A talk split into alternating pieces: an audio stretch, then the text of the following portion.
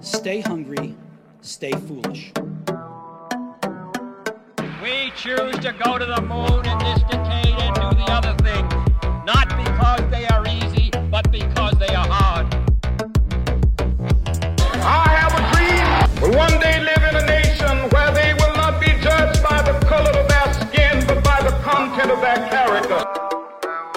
going on, everybody? Welcome back to the Knowledge is Power podcast. I'm your host, Max Willett, and we got another great business owner guest on today. So if you want to go ahead and introduce yourself, that'd be great. Hello, everyone. Thank you, Max. Uh, my name is Justin Oakley. I'm an occupational therapist by trade, and I um, am fortunate enough to, to own and operate uh, with my partner Michael Vieira a full service home modification company. We are named Oakley Home Access. Very cool. So, how'd you win the argument of naming it Oakley Home Access and not your partner's last name? Well, that's a, that's a very interesting story. Uh, we, you know, we really labored over naming the business. Um, the backstory of how we got together was um, my partner Michael had over the last probably 10 years prior to us uh, finding and opening Oakley Home Access, uh, had been working with my father, who has my entire life has owned and operated Oakley Services, which was a carpet cleaning, uh, commercial janitorial, and property maintenance uh, company. Uh, so when we had the idea about six years ago now to create this home modification company, um, we already had a or he already had a business going, and it was named Oakley Services. So what we did was we were kind of putting our foot in the water and just tipping our toes in the water and trying to see if we had something, seeing if we had a model that would work and be sustainable. Um, we simply put under the existing logo Home Modification Division. So our name was Oakley Services Home Modification Division. Um, so we ran things. We'd install a few grab bars and things like that, more handyman type things that would ha- uh, fit into that handyman box. Um, so that's how we started it. It was Oakley Services, and over the years. It ended. It was about a year and a half or so uh, before we changed the name and, and rebranded. But in the healthcare world in in Rhode Island, locally to Rhode Island, it was synonymous Oakley. The name Oakley ended up synonymous with the safety company. So a lot of folks, our name was long. It was our first registered name technically was Oakley Services, comma home modification division. So that was certainly a mouthful. Uh, Yeah. No one would remember it, but what they would remember is Oakley, and and that's what kind of stuck. So gosh, when we we labored over and we worked with you know some of our vendors in the industry, other industry leaders, um, other business owners, and we we labored over coming up with a name, and we we just felt that it was already a year and a half and already thousands of, of you know rack cards and business cards and literature out there that we wanted to keep Oakley um, because we really think that was branded as synonymous with home safety and home accessibility. Um, so still to this day, a lot of times folks will just say Oakley and refer to it as Oakley. Um, and then the home access portion just really describes exactly what we want to do. We want to create accessibility in the homes. Um, we want access for individuals. So the and then we're we're in homes the majority of the time.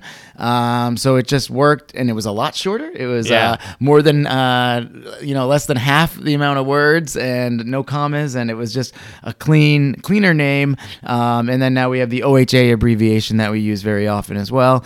Um, as we expanded into other uh, real estate and, and different organizations, uh, myself and Michael, we absolutely put Vieira on the board. Uh, we, we Vieira Holdings we almost created, but uh, we ended up going with Legacy Holdings instead for our real estate company. But uh, he, he wanted to keep his name out of it, and I, and I respect that. And that and but he is all in, and we are um, equal partners. What what we love about our partnership is, which is unique to a lot of um, compared to a lot of other companies and partnerships, where we bring exactly almost opposite things to the table. Uh, I, me as the occupational therapist, I'm my background is the individual and the unique way an individual interacts with its environment. Now, Michael, being the construction expert, his expertise is that environment and how we can safely modify in uh, the the structure and the environment to to maximize mobility and to get the equipment actually in place. So really, it was the marriage of those our two backgrounds um, that that really you know separates us in the industry for accessibility equipment. Uh, we really make it holistic. We make it about the person as much as about the environment. So now our entire team is instilled with our values that that we both bring our backgrounds to the table and um, yeah we are uh, we're home safety team of experts is what we you know we consider ourselves Very cool. So, can you explain for people that don't know Yes. what an occupational therapist is? Absolutely. So an occupational therapist, that's a you know age old question. What is OT? It's everything and it's nothing. So OT is very interesting. Um, very oftentimes we get in the bucket uh, with PTs. So it's kind of a starting point, but we are you know a, a very unique profession. So essentially, the way I like to explain occupational therapists is our focus are on helping an individual or a patient do anything that they want to do. Max, if you had a significant injury, let's say let's make it personal, okay? If you had a significant injury and let's let's just go right at it head on. If you had a a stroke tomorrow and you had a CVA and your right side was very impaired. I know for a fact you want to be a 3D printer Yeah. and you want to host podcasts Yep. you know what? You get an OT, that's what we're going to work on. We let the patient dictate the goals to get back to what they want to do. Mm-hmm. Yeah, Max, when you're in the hospital in the rehab setting, OTs, we're going to help you learn how to get dressed again. We're going to help you learn how to bathe again. We're going to help you learn how to get in and out of that nice, comfy gaming chair. We're going to help you get in and out of your house, how to work on those techniques. But what you're also, we're also going to work on is what you care about and what you mm-hmm. really want to do again. So that's OT in a nutshell. We just try to help get folks to do what they want to do again. A lot of times it's it's adapting. Sometimes it's with equipment. Uh, a lot of times it's strategies. Um, but there's a, we work in a wide variety of settings. So starting with early interventions, the kiddos. One to three years old, um, a lot of sensory integration type things. Um, kiddos all throughout schools will have OTs to help everything from handwriting to behavioral issues um, and and you know social issues um, outpatient settings, oftentimes that's where the contrast with PT is physical therapists, you'll hear a lot, will say they'll work on the waist down. So walking and doing stairs. OT in the outpatient clinical setting is going to be the waist up. So your arms, your hands, fine motor skills, a lot of uh, tendinitises in the, the shoulder and elbows uh, is gonna is gonna come up with OT, and then a big niche is hand specialty.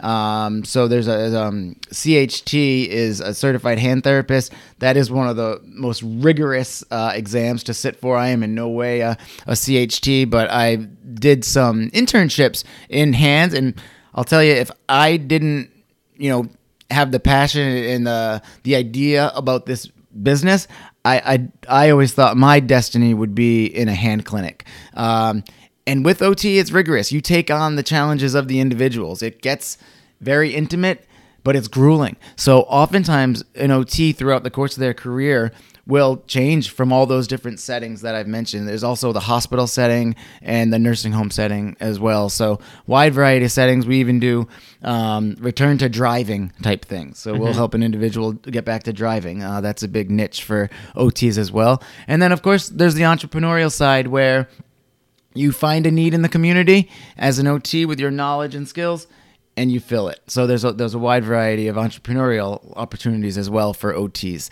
Uh, but it's a growing industry, and it, it, it fits right in there with PTs um, and speech and language pathologists in the healthcare setting.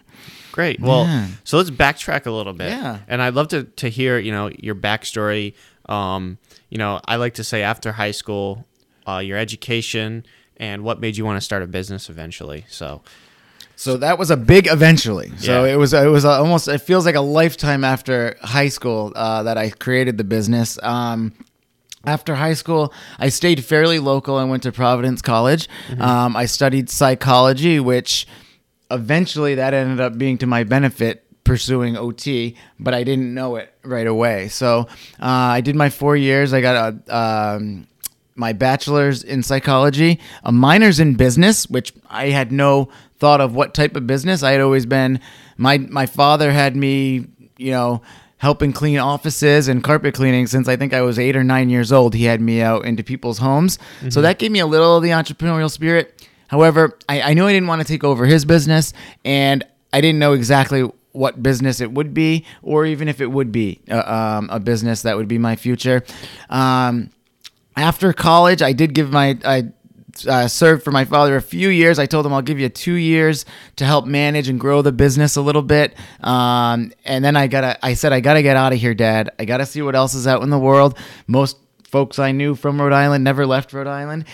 I, I had a strong inclination that I wanted to raise my family in Rhode Island and, and come back but I knew I needed to get out and just see what else there was out there. So, um, as an avid surfer, you know, growing up here in Rhode Island, I I was going out chasing waves in San Diego. Really, uh, I went out there in 2004, and it wasn't until I was I held odd jobs uh, while I was out there. I got into photography a little bit, uh, trying to use the right side of my brain, my creativity a little bit.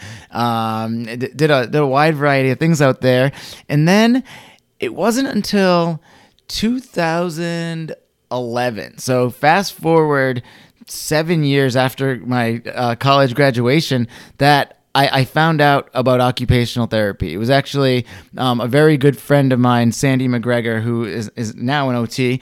Um, he had told me that he was taking. We were actually at at the bar having a beer. I happened to be in a sling. I had fractured my or tore my AC joint. So that was my my first time riding my bike in a long time, and we were sitting there. He's telling me about a program that he was applying to uh, for occupational therapy, and he talked about how it was kind of a.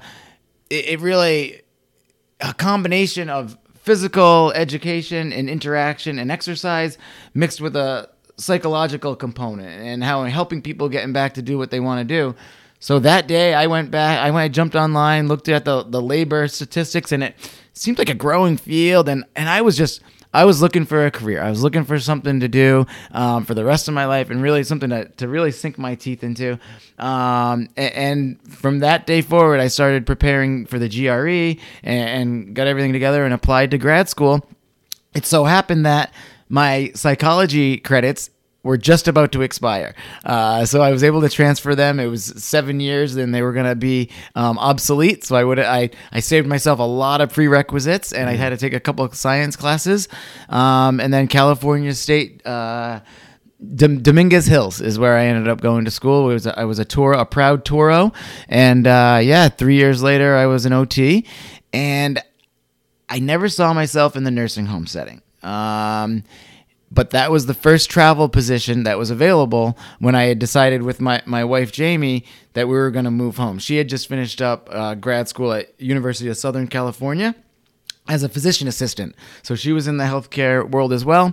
So we decided to move back to Rhode Island, and I ended up with a travel position, and I, and I, I I'm so thankful for it now looking back. Um, it was a ten week temporary program, and uh, you know I was filling in for a mat- for maternity leave, and it was there that they kept extending the contract 10 weeks to 10 more weeks to 10 more weeks then they signed me on full time and it was there that we were doing home evaluations and it was every time an individual say they had a severe cva which is a stroke and we just weren't sure how they were going to do upon returning home. We didn't know if they were going to be able to live in their home again. So we would oftentimes bring them home and say, All right, get up and down from your toilet, get in and out of the shower, get up and down from your bed. Even entering the house would be a challenge sometimes. So what we would do is we would make these wide variety of recommendations. You need this grab bar here. You need a ramp to get in. You need a stair lift to get upstairs to your only bathroom with a shower.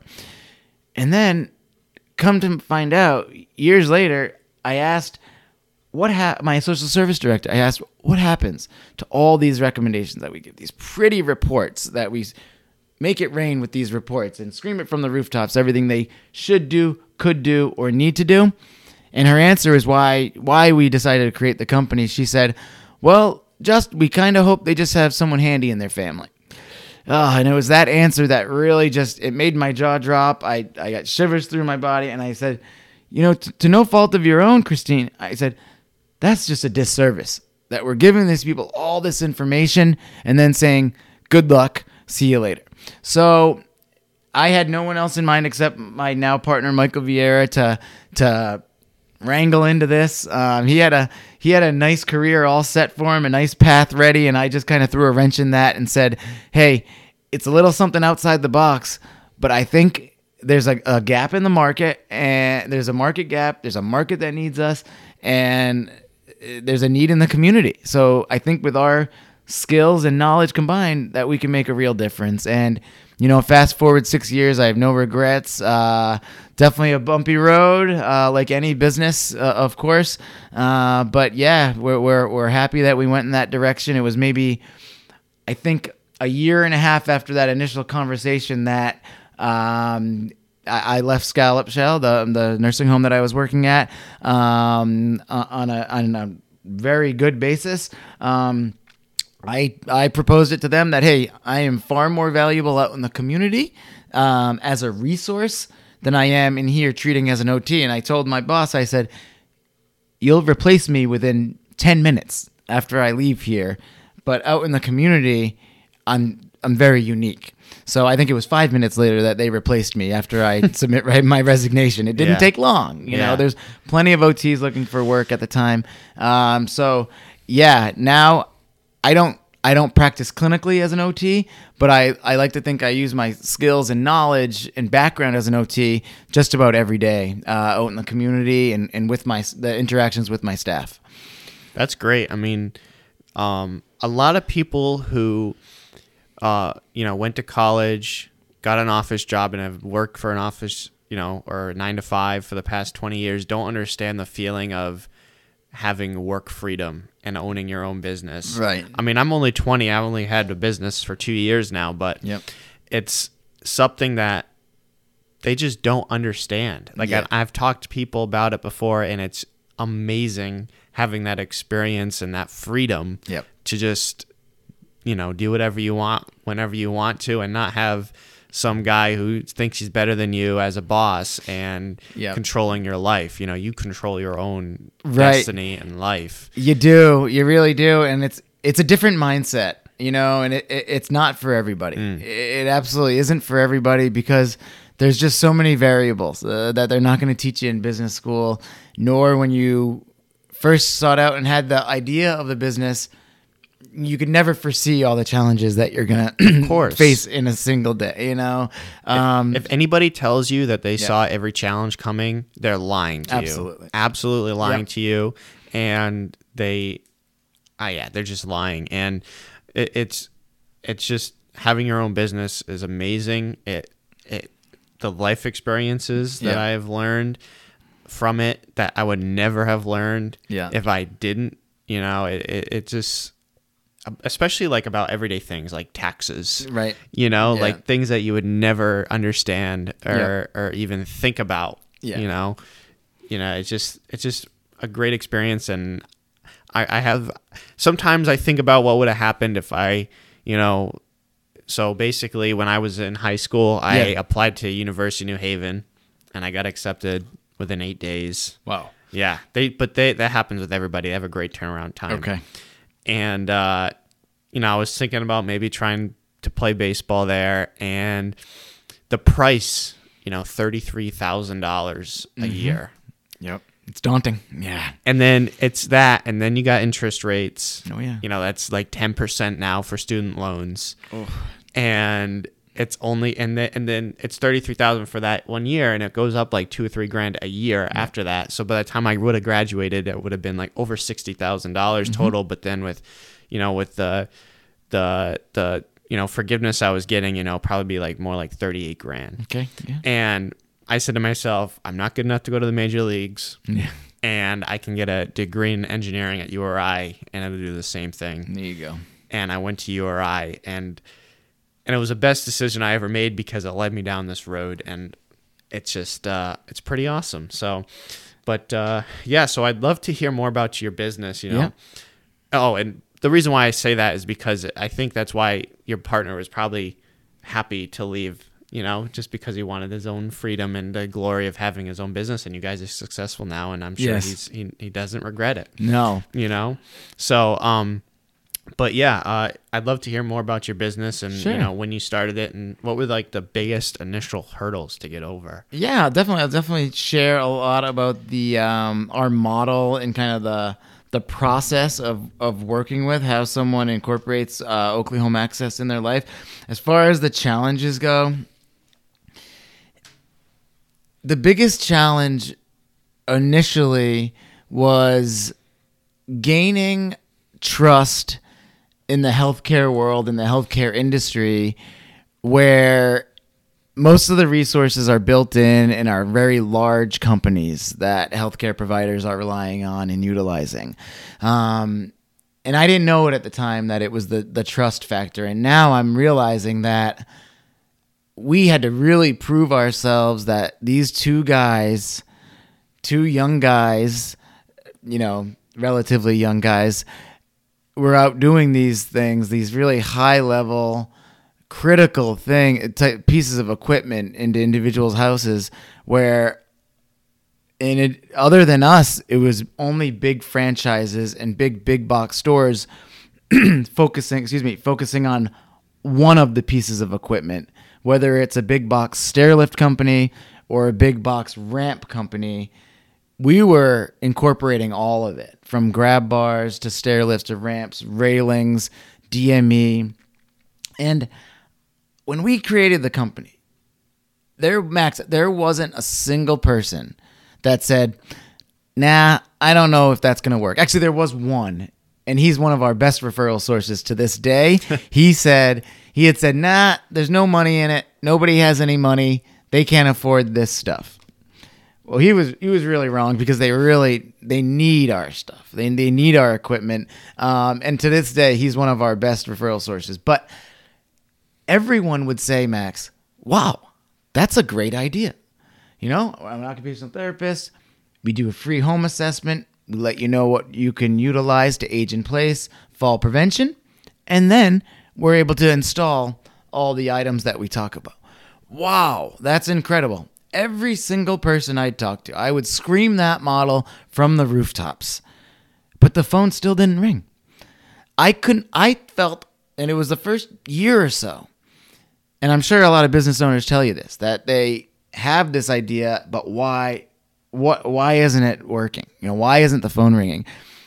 And my wife would say to me all the time, and my partner Michael, because he's on more the operational side, I'm more on the development side, and they'd say it takes time. It takes time, mm-hmm. and I couldn't get it through my head. I thought we had like the cure for cancer in a bottle, and why wouldn't everyone just drink it and take it? Just take like I have the answers, and it took me so long to realize that it's trust.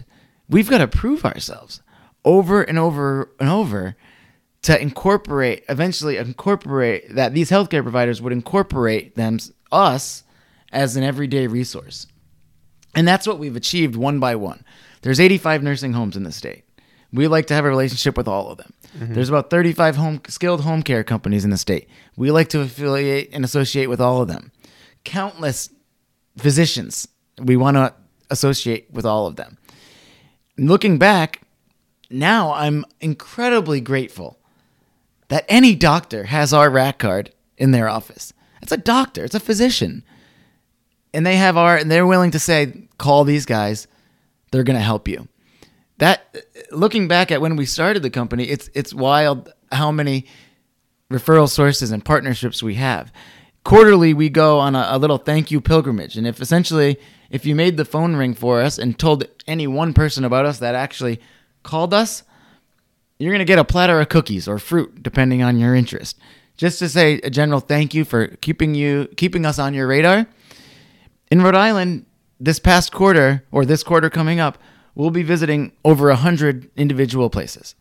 In Massachusetts, we're up to about 40 individual places that we'll be visiting. Some of them thought about us and, and had a patient or an individual call us once during that quarter. Some up to 10 to 15 times had an individual that was relevant for for our help.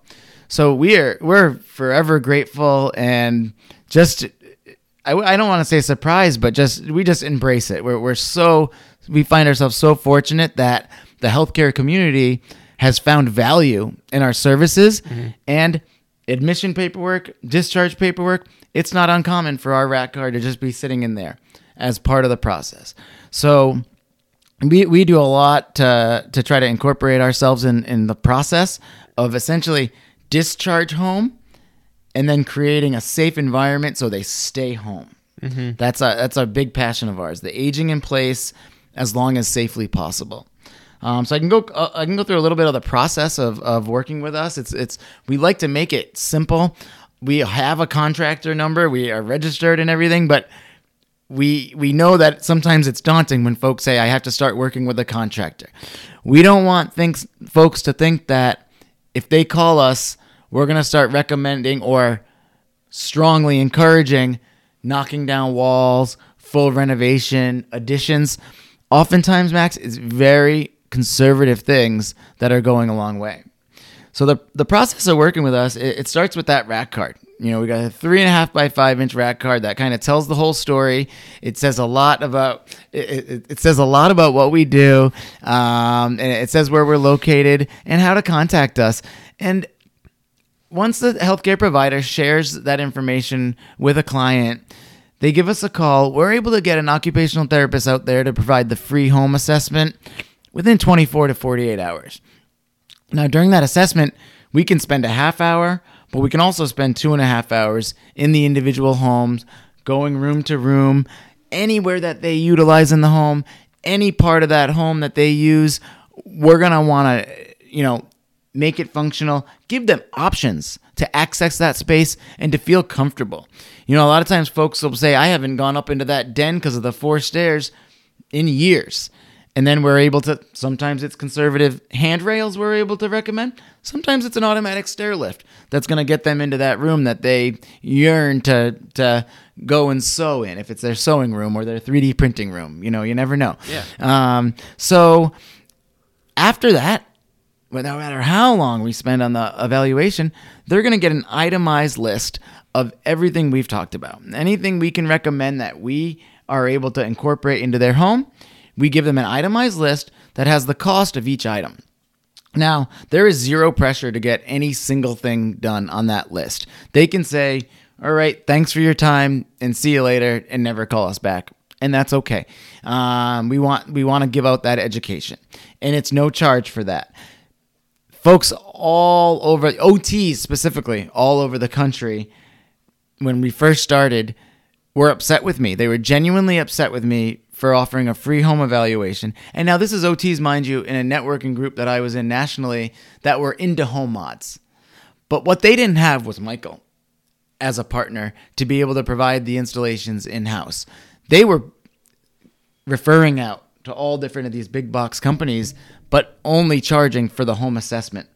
So me coming in and not charging for the home assessment, they couldn't understand. They they said you're devaluing OTs. You're sa- you're not giving us the the you know the the credit we deserve or you deserve for giving all that time.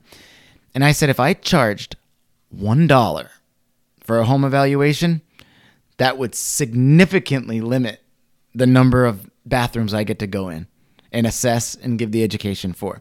It's all built in. I am also the construction company or the equipment company that's going to do mm-hmm. it. So it's organic. It's the assessment has to be free and it'll always be free. That'll never change. If I if I charged a dollar, it would pe- hes- people would be hesitant to call, and I know I know it.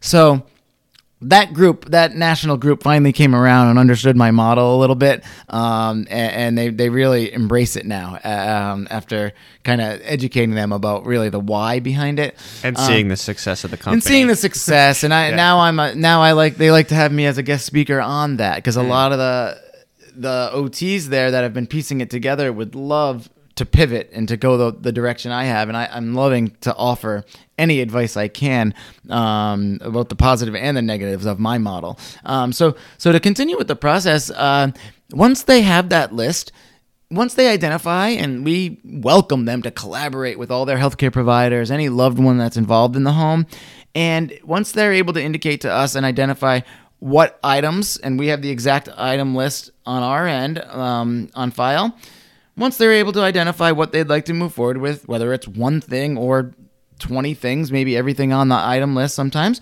on the recommendation list, we're able to schedule the installation from our in-house technicians. Now that's something that really separates us as well. A lot of most OT-based home mod companies are finding handymen, finding companies that are able to piece it together and do a job here and there.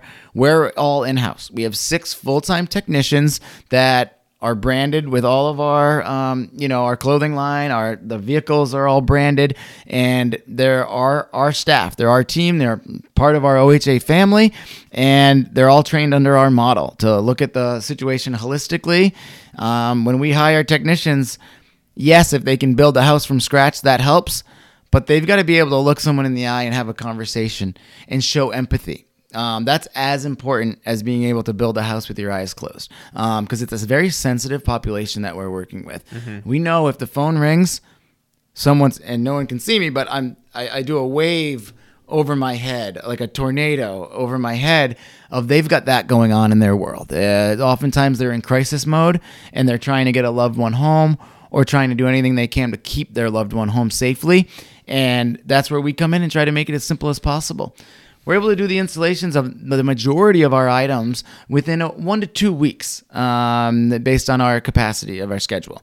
Some custom items take a little longer if they're uh, manufacturing overseas. Some custom, um, you'd be interested with the 3D printing.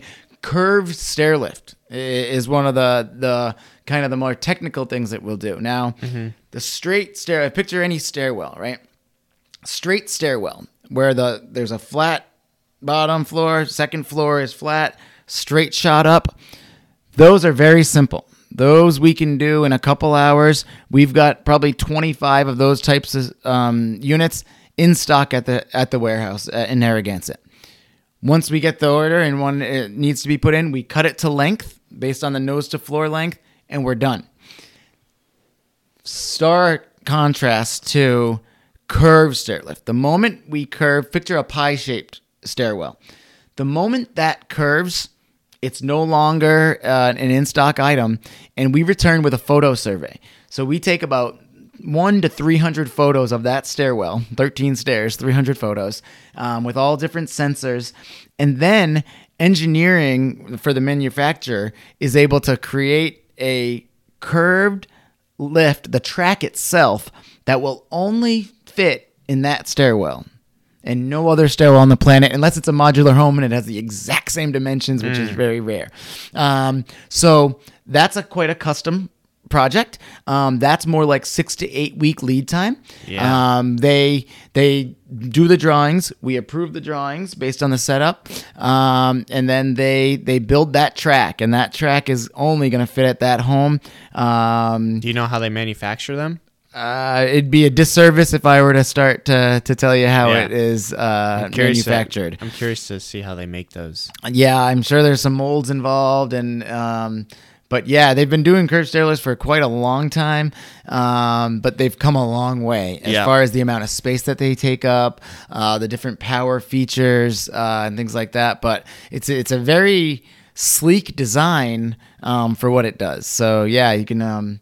You can come by. We've got some models. We've got some samples in the showroom, and um, I, I imagine my partner Michael would be able to tell you a little more technically about how they are actually made. Yeah. Um, but it is quite the process. Uh, they they ship them overseas from the Netherlands, and uh, we get them about two months later, and then we're able to install them. Our own technicians in house are able to install them.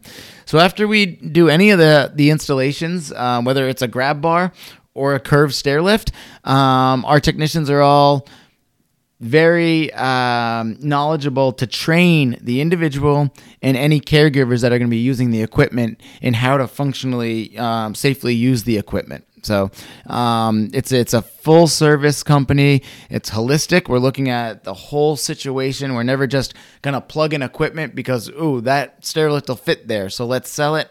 It's all about the person and whether it's going to be functional for them um, versus just making a sale. So we we will often say, um, you know, we're not selling anything. We're educating, you know, uh, about the equipment that exists, um, and then we can incorporate it into your life if you so choose. Um, so when it comes down to it, business to business, it's sales. So we have it's it it feels not right to say because we're occupational therapists, but they are taking on a sales role. It is direct sales, but never do they feel like they're selling anything. We don't put them through sales training, but we educate them all about the equipment front to back about what it is um, and how we can incorporate it into folks' lives in different situations. And then organically, as occupational therapists, they're so well versed in the human body and how it interacts with its environment that they can safely make recommendations that are adequate. So it's ethical, it's moral, it's uh, we feel really good about it, and it, it feels very rewarding. Um, never do folks feel like we're trying to sell them anything, which is which is really good. It's it's really a big part of our model. Nice, very interesting. So I'm curious to hear. So you say you work with uh, a lot of healthcare providers as well. absolutely. So what's the difference between having that healthcare provider list you Yes. and then selling to an individual? Like how would you approach that differently? So uh, technically, I, I want to clarify that the healthcare provider. We wouldn't we wouldn't be selling them anything. They Okay. wouldn't sign up with us for anything. So that's the beauty of it that I really had to uh, really emphasize when I was going door to door to nursing homes. And I, I'm glad you asked because there's no contract with us. Mm-hmm. It's a rack card that can be in your drawer, in the admissions paperwork, or on your desk in a rack card holder. There's no pressure, there's no contract, there's no exclusivity. We're simply an option in the community. So the way a healthcare provider, and I'll say quote unquote, signs up with us is incorporating us, using us as a resource, saying, hey, these guys might be able to help. So that's no pressure. If they get any negative feedback, they can throw away our rack cards and never have folks call us again. That's never happened. They end up, once they get, we always say, once they tell us, once they tell one person about us and they end up using us, that's when the floodgates open and they start incorporating us in their program. Now, the individuals, that's when we are technically doing the direct selling to. They are the ones that are give, entering in uh, you know uh, a, a financial engagement. You know they are giving us money for the services. Um, the rare times we will be um, exchanging money with a actual facility, a healthcare provider, we've done grab bars and equipment in their bathrooms, uh, in all the patient bathrooms. We've done plenty of grab bars and things like that. We've set up. Um, what we've done before is set up our entire conservative approach, which is a few grab bars, mobile shower head, um, a tub transfer bench, and some grab bars by the toilet.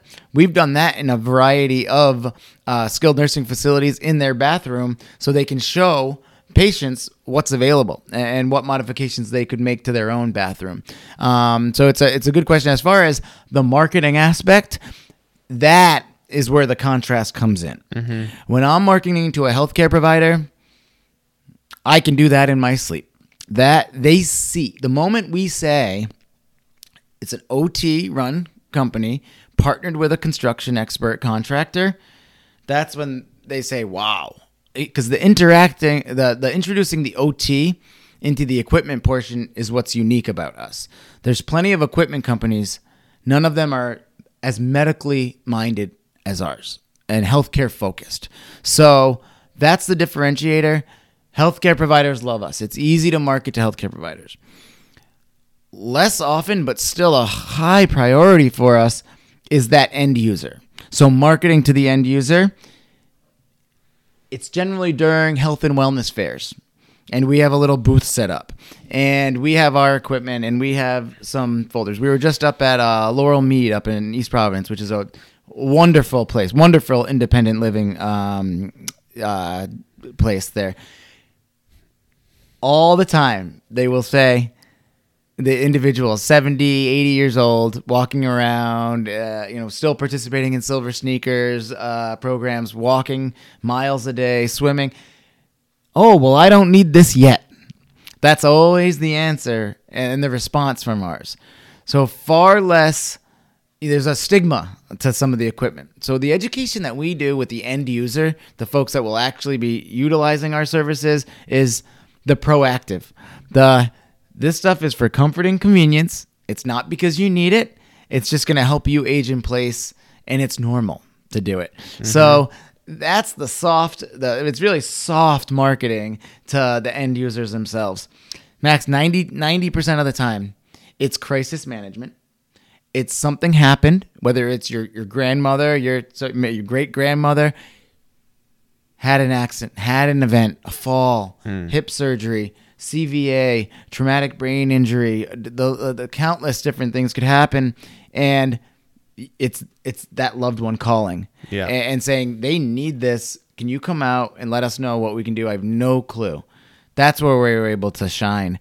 Um, we want that 10% of the proactive call for say two grab bars in the shower we want that number to grow and, and it has grown over the years. It was maybe 1% of our calls were proactive before anything's happened. I need two grab bars to feel safer in the shower. Rarely. Now, because of all the education we do in the community with the YMCA's, all the senior centers, um, we're in all the health and wellness fairs, we're really getting ahead of it, and we're we're getting equipment in folks' homes before a fall happens. So that's really our passion. We like the two grab bar job as much as we do the whole home two stair lift giant ramp uh, job. We like the two grab bar job just as much because it means our point is getting across and it's all about the prevention. Yeah. Um, so, and those folks know if they need anything in the future, we always say, we always share, and we're very transparent. You now, once you've introduced us into your situation, you have a home safety team of experts on retainer for life. Yeah. We're, we hope to not go anywhere, um, and we'll always have your file on record, and we can come back out and address any of the other things we talked about, or if function has changed, which over the years is common, we're happy to provide another free home assessment and then come up with a fresh set of recommendations and go from there. Um, so, folks, really, we, we have folks you know, each week we'll go to a home and it'll be like, wow, Mike, remember me and you did that job ourselves. We used to go to the evaluations together and then the installations together. Mm-hmm. I think I, I documented the first 250 evaluations. We I, I say I joke that we held hands and did it together. And then the first about 120 or so installations we did together. So I was a very underqualified second hand assistant. Um, I'd mainly be on the phone all the time trying to do emails and, and make connections uh, to make the phone ring um, when he'd be needing me to get tools and things like that and hold the grab bars in place. Yeah. So we learned each other's side of things a lot during that first year Yeah. uh, when we were out in the field together. But I'll tell you from a business standpoint, um, that and that's that's what I talk to business owners a lot. That first hire. I wanted to tell you about Team Von Flatern. Now, Jeremy, their production manager, has been full time in the mortgage industry for over 15 years. He specializes in finding the right loan options for his clients and guiding the borrower through the process, focusing a swift and successful conclusion to their home buying or refinancing journey. Jeremy prides himself as a person who works with integrity and in the best interest of the customer. You'll be also receiving help from the amazing Stephen Hawes, Amon Daniels, and Smith and Bartley. So, guys, make sure to go out and support Team Von Flairden if you're looking to get your house refinanced or you're buying a house and need a mortgage. So, guys, thanks for stopping by the podcast today. that bringing on that first person, that first help, is a big jump, and it, it's a.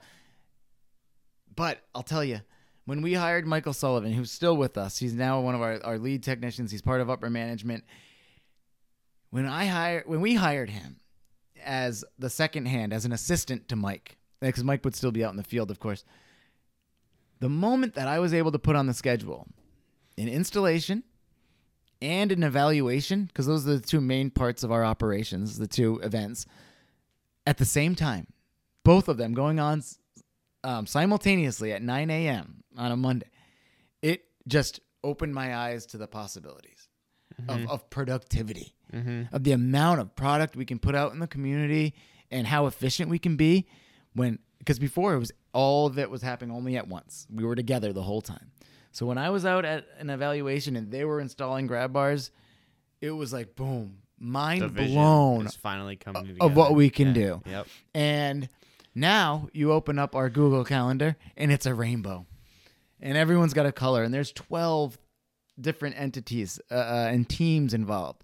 So we'll have sometimes we'll have four evaluations going on at the same time between the four of us that can be out in the community. We'll 99% of the time we have three installations going on at the same time. Three teams of two are out there in the community. So now we potentially can have seven events going on at the same time that all of that goes into our wheel to keep it go around. So it is just it's it's remarkable to look back and and um, to see all of our growth. We're really really so fortunate um, and feel really blessed to to be where we are at now. Um, and we only want to grow more. We're we're still hiring. We could take on another technician to help with service and repair. Yep. Um, and we're even hiring a third person in our office. We have we have two. We have an office manager and an assistant office manager.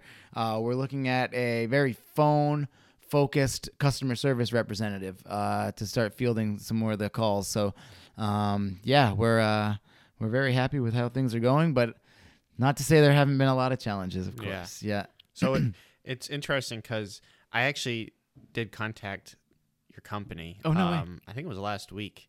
So I have an uncle who is just about eighty, Okay. and he lives over in the um, the there's a facility in Hopkinton right off of Route Three near Okay. the town hall. Okay. and he fell out of his chair. Okay. Yeah, and he um you know, it's tough for him to get in and out of it. So we needed one of those those tilting chairs. Yes. And I called Oakley Home Access. Okay. And um the I can't remember her name, but It was either Caitlin or Sydney. I think it was Caitlin. Okay. Um and my mother had just called me and told me, you know, what happened and they're looking for a chair and she asked me if I knew anybody. Yes. And I said, "Yes, I met Okay. Justin at the yes. um, Chamber of Commerce. Yes. Yes, at the First Friday Coffee Yes. at uh, Elite Indoor Gun Range. Yes. And um, I said, let me call them and see what they can do. And I called and I said, you know, this is what happened. My mom just called me. Can I give you her phone number and then can you call her, call her? And she said yes. And she Okay. called my mom. And I don't think it ended up working out because of the the insurance company that Okay. he has. Yep. Um, but very helpful. You know, Right. it, it something that I have never done before Right. And why would you? seamless. Yeah. Seamless. You guys did an amazing job. And we didn't even get anything from you. and that's what we hear a lot that's what we really pride ourselves on is even if we can't help you directly we're gonna we're gonna try to give you all the information you we have to be able to point you in the right direction or to be transparent about how we can or cannot help and, and then we get that call every day that we don't know even really why we're calling we just need help and then so we have questions that we ask on intake to help kind of figure out for the help navigate the situation and steer the individual in the right direction. So sometimes folks get the most value when we say no and we do not do that but here's how we can help and here's who can help you with that. Um, so i hope they pointed you in the right direction and um, the and don't give yourself a hard time max. Folks every day will say we, we work with some folks that have built their own house. And then we talk about oh well we'll put a ramp here and then if we turn it here we can access it here. And folks say oh my god why didn't i think of that? I should have known that. And we we look at them very candidly and we say who cares? Well, who cares about this equipment until it matters? Until you need this equipment. It's mm-hmm. not on anyone's radar so i say that in jest who cares it's, it's very important but meaning don't give yourself a hard time.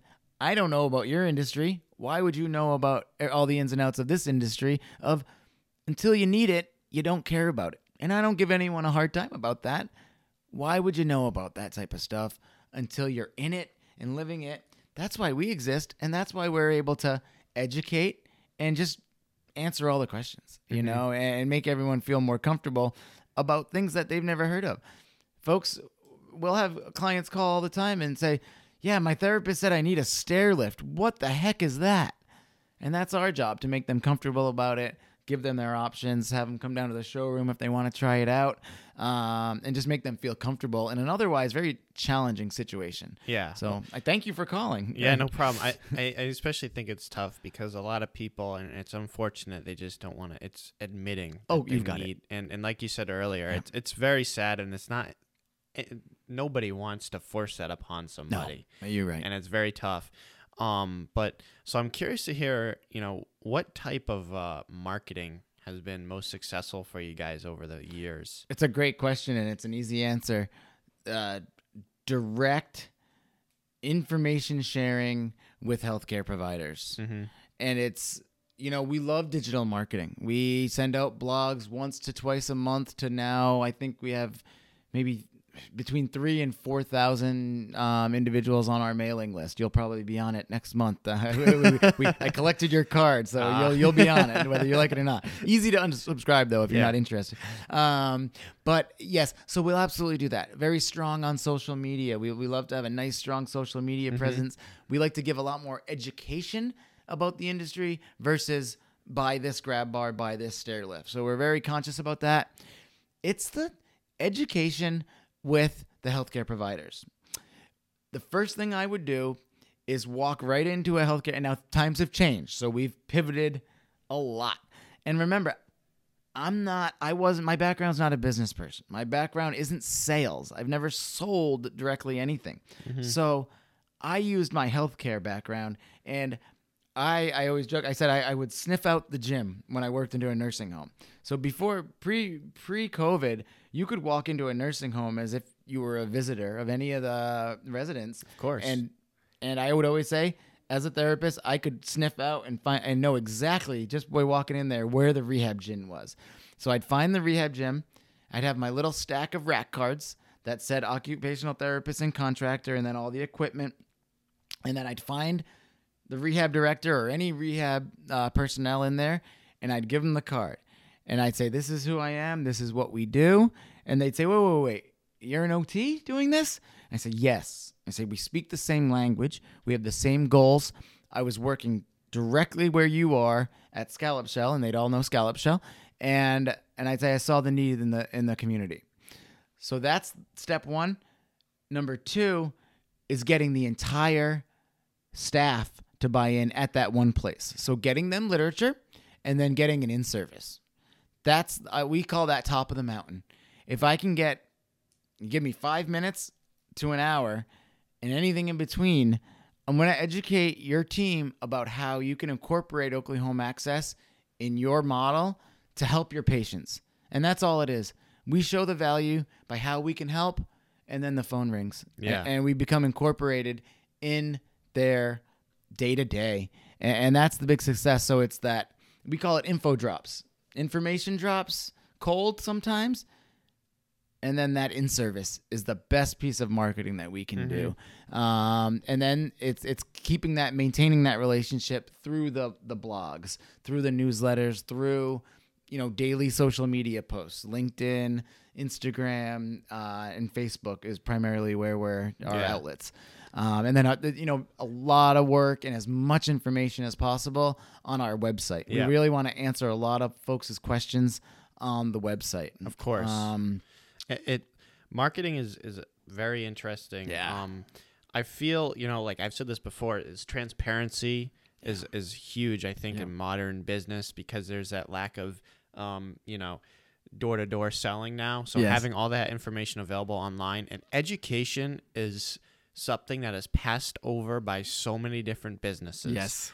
and I especially see it in in, in um, um, energy companies okay. Okay. for example. So let's say, you know, you're looking to get solar and you look up, you know, energy near me, energy companies near me or something, and you look on a website and you have, and I see this with a lot of energy companies is, I don't know, I just from me surfing the web is you just don't understand what they're doing. And I, and I think a lot of energy companies do that on purpose, but, um, it's just something that is passed over a lot. And that's why like on my from my business Yes. standpoint, I have a YouTube channel. I have I think 35 videos up there, There now. go. Good. And I and I'm still trying to push out content. Good. And uh, because a lot of people, I mean, I've gotten when I told somebody that I did 3D printing, they asked me what kind of ink that, that I used. Okay. Yeah. Yeah. And that's that that makes me reevaluate and say, okay, not everybody knows what 3D printing is. They've heard the term 3D printing before, Mm-hmm. Right.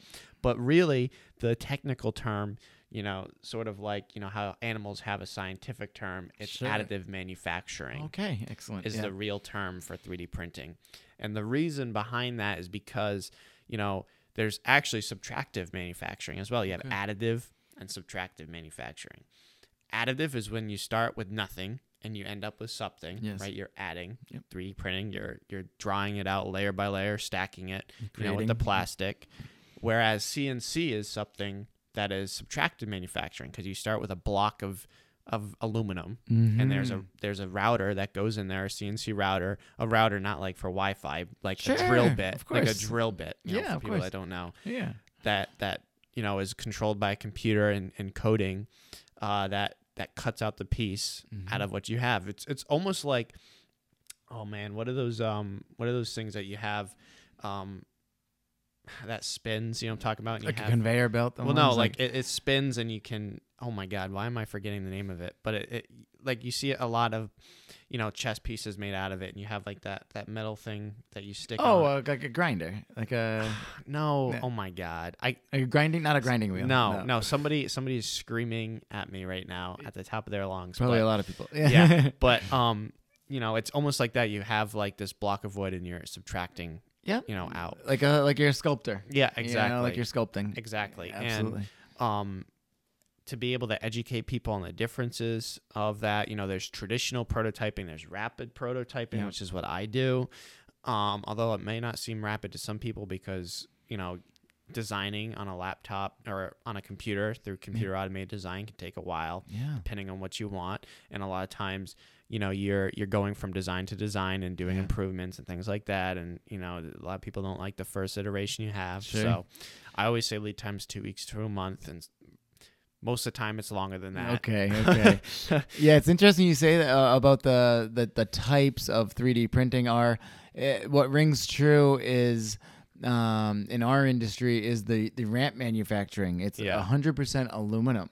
Yeah. Um, so they will have different molds set up for all the items that they make and they're starting off with just straight up raw aluminum yeah and that's what they're manufacturing and they we buy thousands of feet of this ramp and all the accessories that go along with it and that starts off as raw aluminum.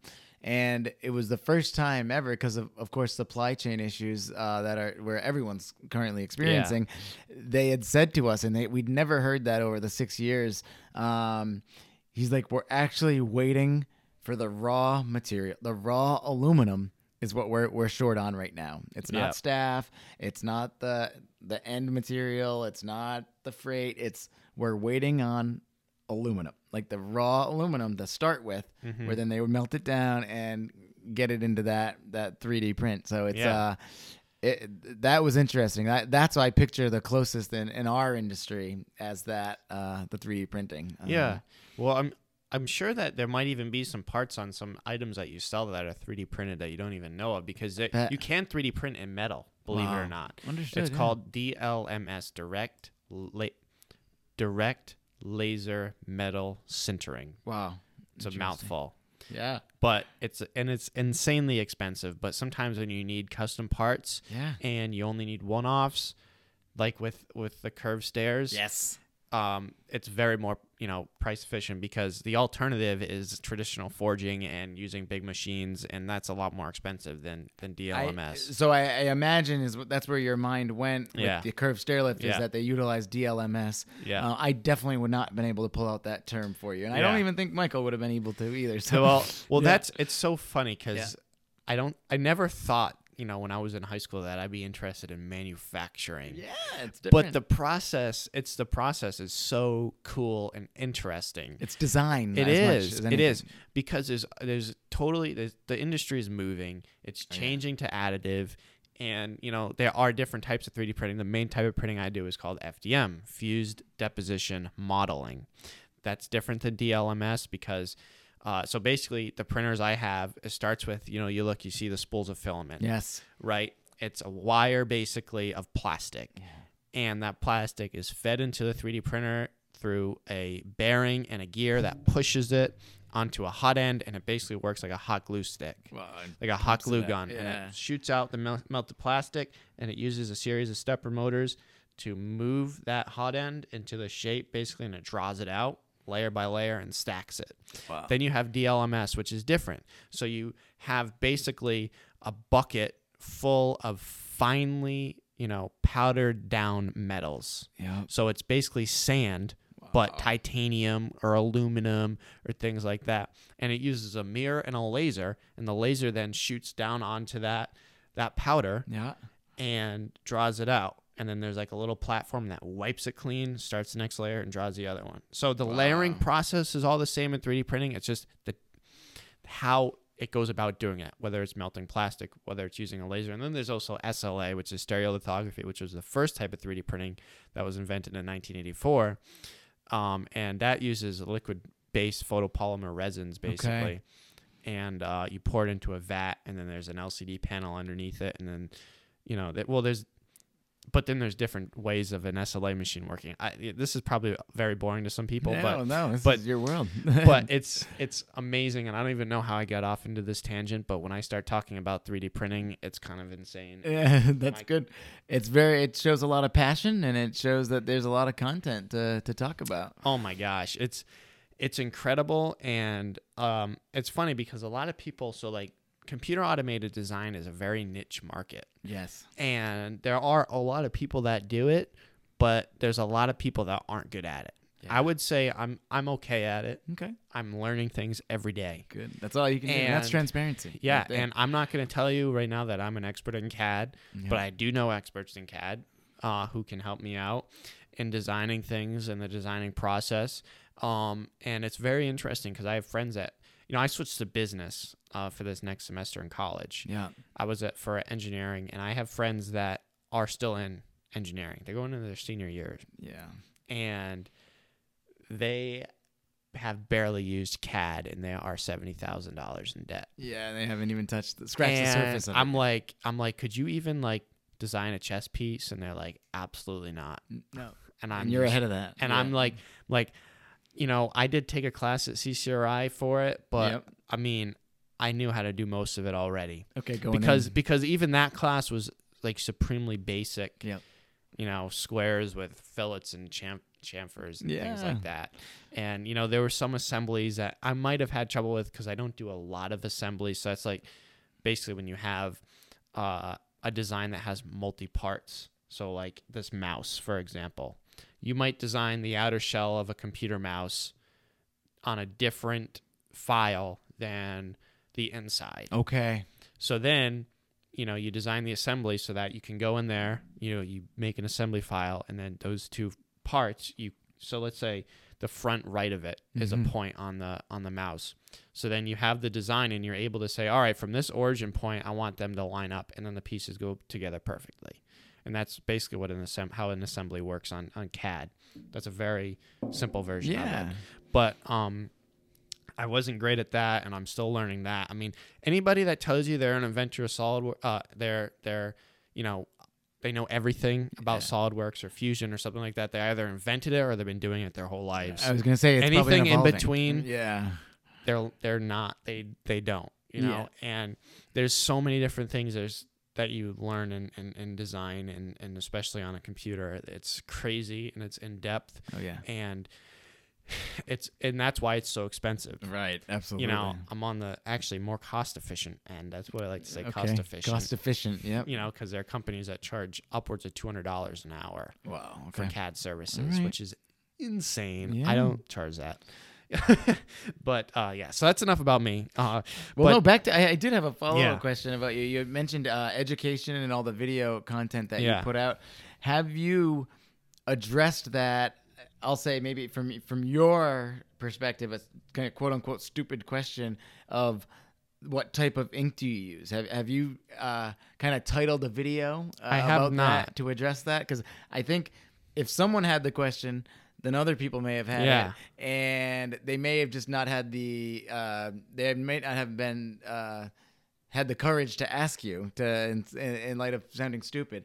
Um, so uh, perhaps titling one, what type of ink do I use during that? Yeah. And then addressing that, obviously there is no ink and, and Yeah. the materials that you do use That might be a funny video. That might, be, a funny video. You can shed Yeah. some light on it and say, hey, you're not alone if you thought if you're wondering what type of ink I may use. Yeah. Uh, and and of course everyone in your industry would Yeah. laugh because there's no you know obviously no ink but Yeah. um if if one person had the that's one thing I'm trying to to gather now for as I kind of put together a content calendar for 2022 is what are our most commonly asked questions uh, when it comes to home modifications and it'll be my job in, in video content and social posts and all that to to address those questions Yeah. because we know our business front to back you clearly know your business front to back And and I can tell you this, everyone does. I'm still learning things every day, and there are people much more knowledgeable. And there's different types of 3D printing you can get into. I'm on the much more prototyping side, Cool. 3D printing on demand. There are people that are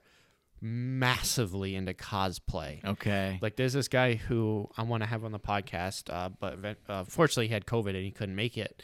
Um, but his name's uh, is Frankly Built on YouTube, and I think you should check him out. I will And he has a f- like over three hundred thousand subscribers right now, and he deserves it because the content he's put out, he's built full working Iron Man sh- suits. Which when I mean working, You can you know they they have he has like the Infinity Gauntlet and Yeah. all the stones. I don't know. You ever seen the Avengers? Yes. All the stones light up, oh wow and he has the ion blasters in his hands that light up, and his mask and the helmet. He has a switch in his hand so that Yeah. he could just be standing here and he clicks a switch and the mask sh- sh- Lights opens up. up, Wow. opens Oh, up, opens up. Wow, so that wow. you could see his face. Wow. And yeah, it's it's incredible. Like you have people like that. Then you have people that approach it more from an engineering standpoint, like this other guy that I know, 3D Printer Academy, who puts out videos. He he 3D prints bridges and oh, shows Oh, wow. you Like you know the models. different forces, yeah, Yep. of the bridges and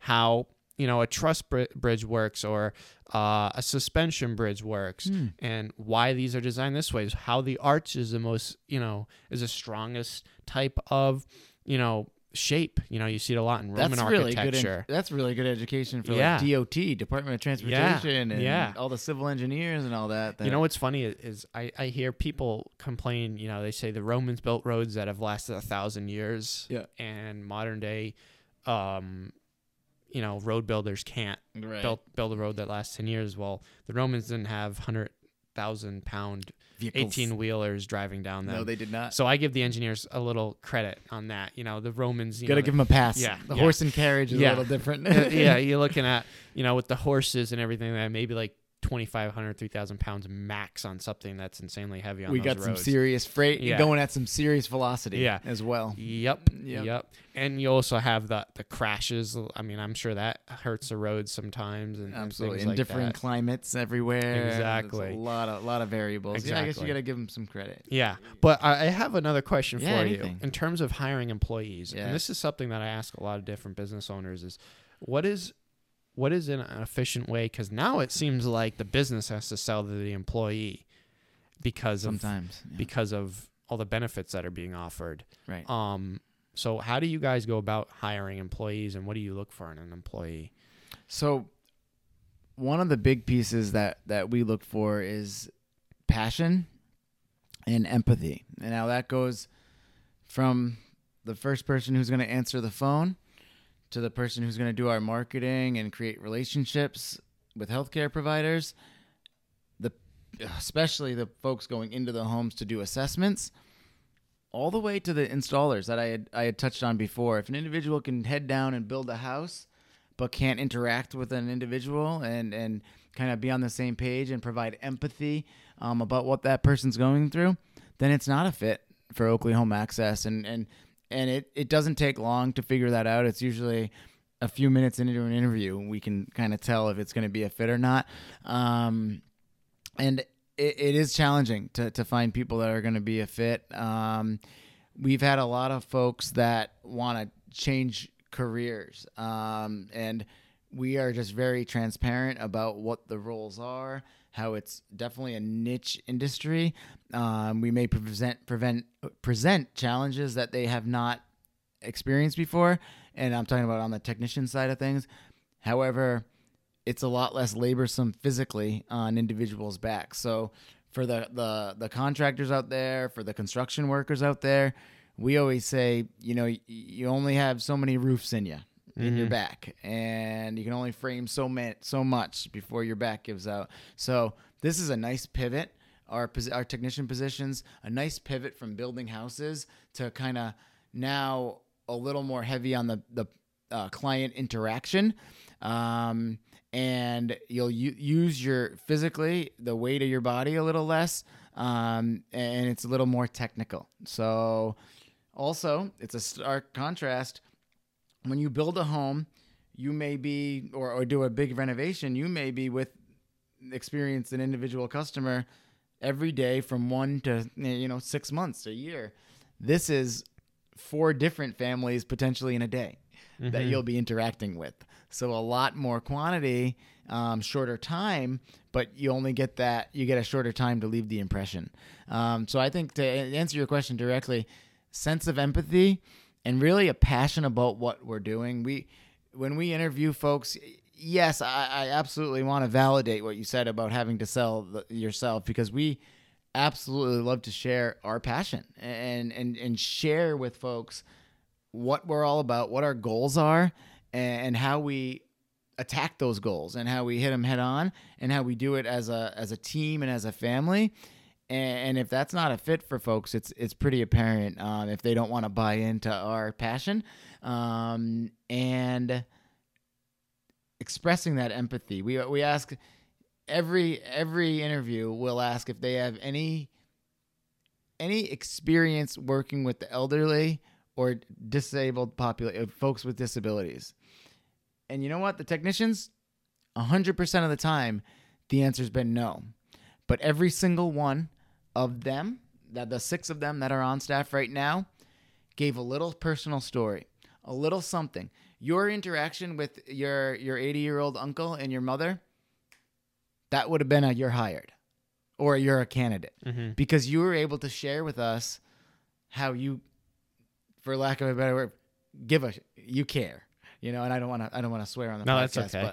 But uh, are we censoring? Are we able to? You you can No. say it. You can say it. I'll just put explicit up on so the. we we the big thing about us is you gotta give a shit. Yeah. you gotta care, um, and, and that is very clear oftentimes uh, with individuals. So um, they, they know going in how passionate we are.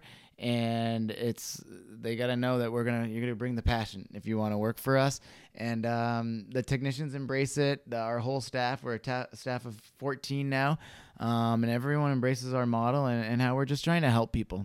Um, so yeah, it's it is challenging finding help. We use Indeed um, is probably our most successful uh, way to find folks. Um, we get a lot of applicants for our positions, um, but it, it's hard to get an interview because we, we look at experience um, and we yeah we, we really we really try to filter out a, a lot. So yeah. yeah, help is is everything, and, and we're all about our people. So we're, we're so so fortunate to have a great group of people right now. So. Yeah. So you guys are hiring. Right We now. are hiring. We would we would take on a customer service representative. So first one's on the phone. So remember, like the nice story you shared about calling in. You're you're getting calls from all angles. It may not be the home run. Hi, I'd like to book a home free home safety assessment. That's a home run. That's exactly our model. That's the, the goal of a lot of the phone calls. Most oftentimes, they're not even knowing what they're calling. That is the most satisfying thing when somebody emails me and says, I "Here are the the- files. I want them printed in this color in this quantity. Send me a quote." But the there, best. uh, uh, more commonly, it's what do you do and how can you help me? I think you can help. Yeah. Can you with this? And it's, I bet you love when it's a yes. That's exactly Yeah. what I do, and Yeah. it's music to your ears. But probably oftentimes it's education about what exactly you do, and maybe a referral somewhere else, or maybe you know come to the determination that you can help, but but you had to you know labor over it, Mm-hmm. perhaps. Yeah. So yeah, we're usually able to help most folks, um, and if not, we've got a huge community board, and in our software we have a wide variety of resources um, that we're able to help people with. So now in our software, if anybody asks for custom 3D printing, Max, you're you're our referral. So we'll be happy to refer. Thank you. Uh, do you do like model model homes, every type thing, model rooms I with your can. through CAD? That's It's it's something again that's niche. yeah. It might be a little bit more expensive than people are thinking it's going to Sure. be. Um, because you you're looking at like some you know Frank Karpowitz is. I've heard of Frank? it. Yeah, yeah, so yeah, he's yeah. a local architect. Yeah. Actually, he's getting so, he's getting a lot of free press because I talked about him in the last talk about him. podcast Yeah, too. yeah. Might have to just send him a bill and see There what he says. but but great guy. But um, we actually did a 3D printed model of the Matty Potts field. I don't know if you're familiar with the Matty Potts Foundation. Yes, yes, yes. So they're building a field house um, over at the high school, and we 3D printed the model of that field house for That type for of thing is, is Stephanie. right what I'm thinking of. Yep. Yeah. And uh, the the process is he already had the design, Good. so an architect designed it, and then he was able from the software he uses was able to send me an STL file, which is what you need to 3D print. Great.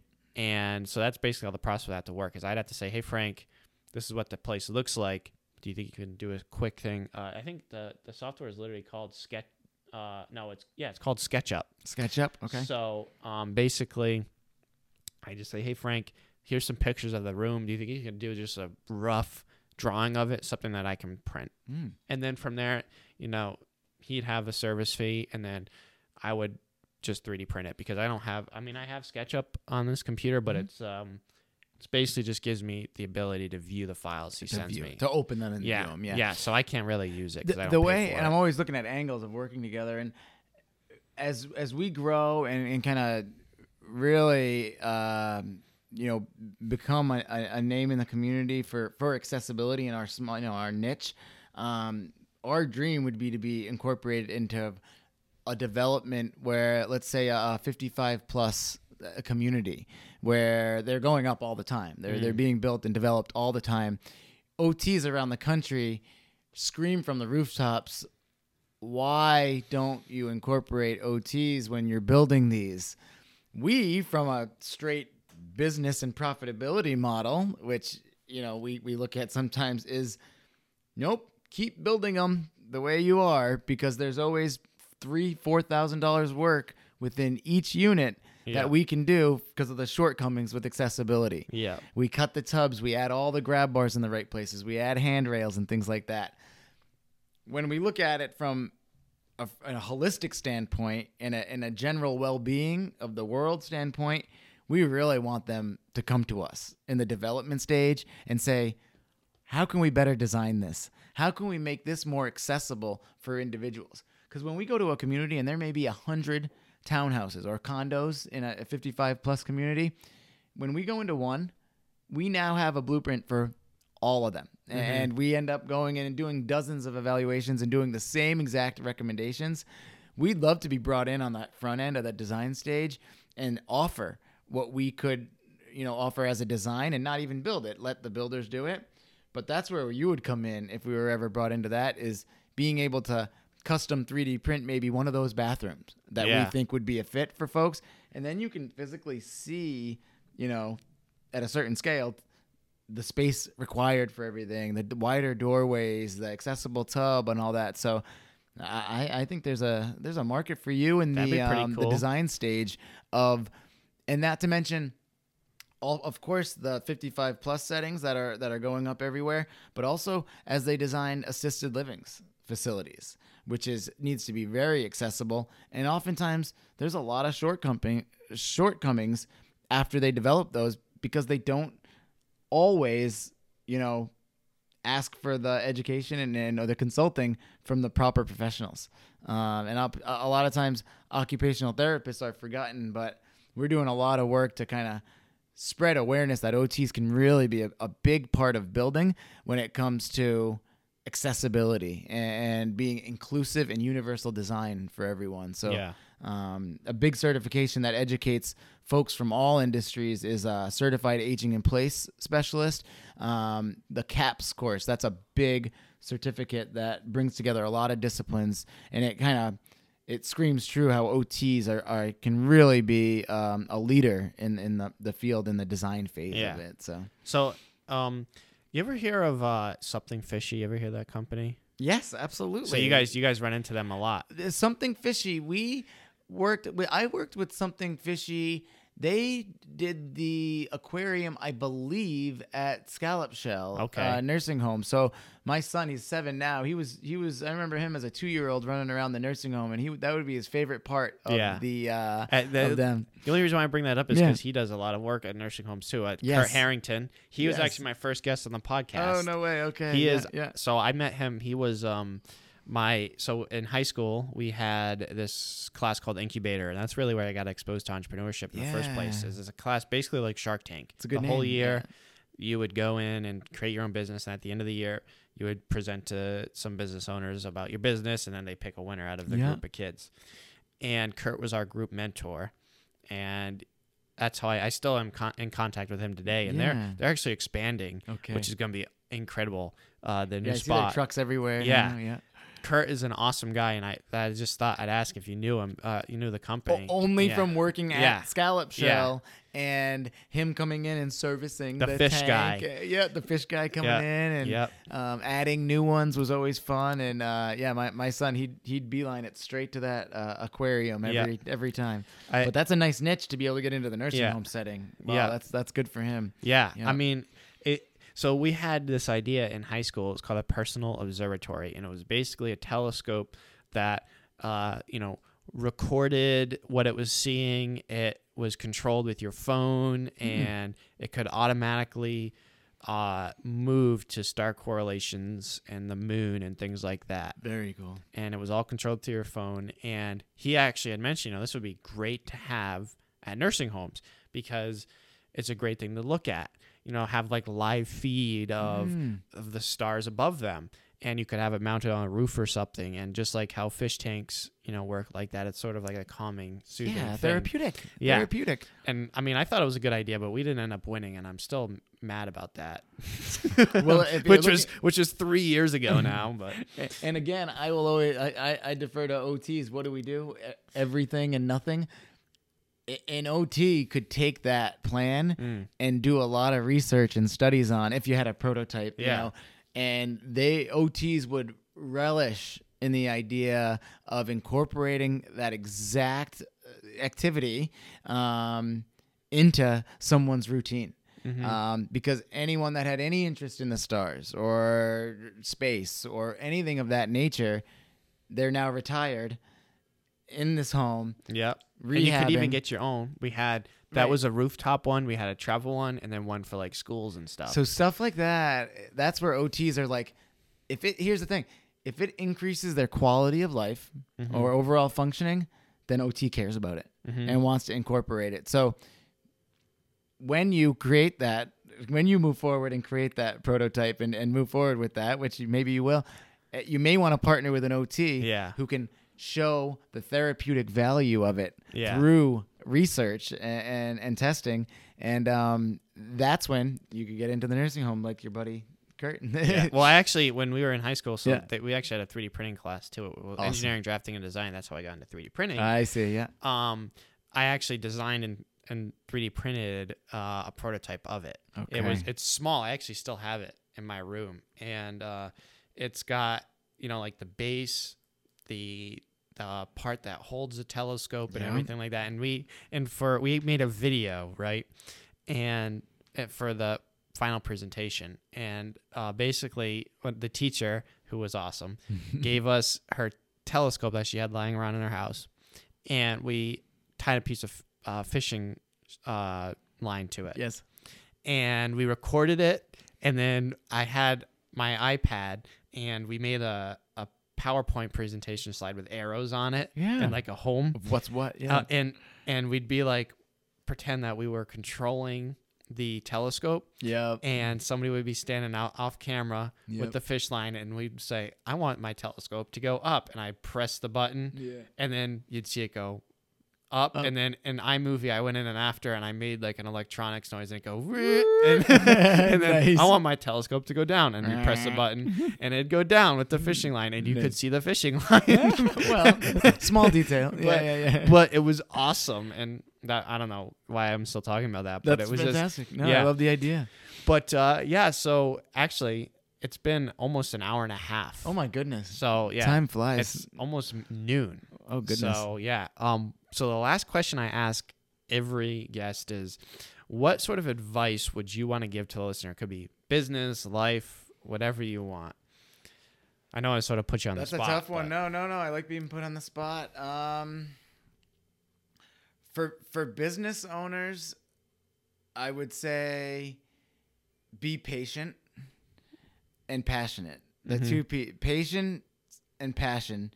If you bring those to the table every day, there's a good chance you're going to be successful. It's not going to happen overnight. I'm like I said, I thought I had the cure for cancer, and why don't people just want to drink this?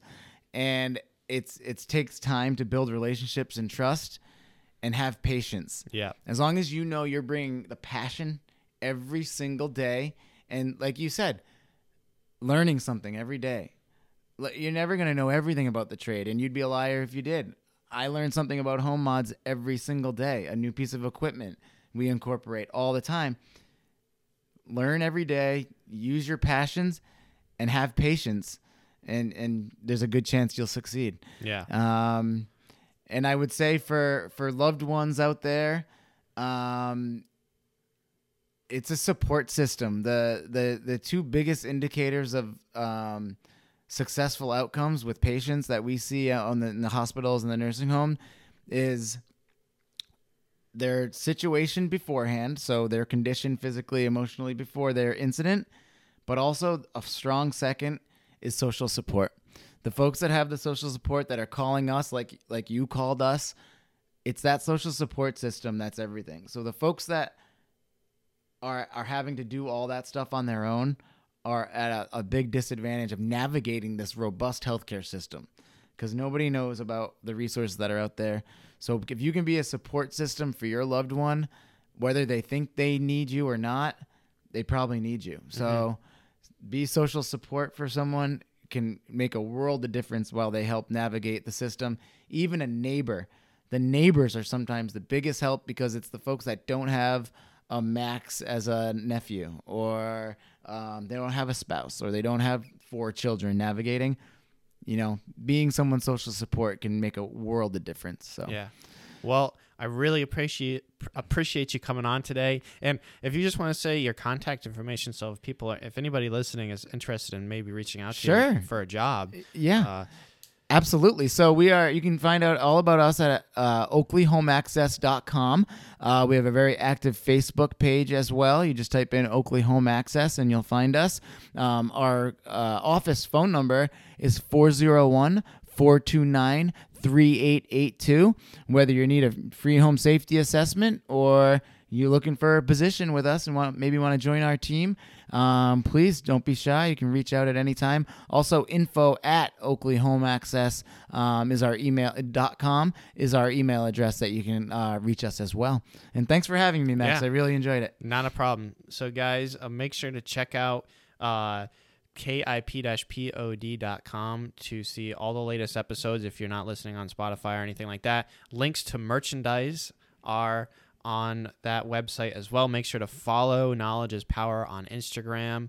Um, also, make sure if you're interested in supporting the podcast, check it out on patreon.com forward slash KIPPOD. Uh, we have some separate tiers there, and you can get some exclusive content, ad free content, and interact with me and my guests through asking questions in the interviews. So, guys, thanks for listening, and I'll catch you in the next one.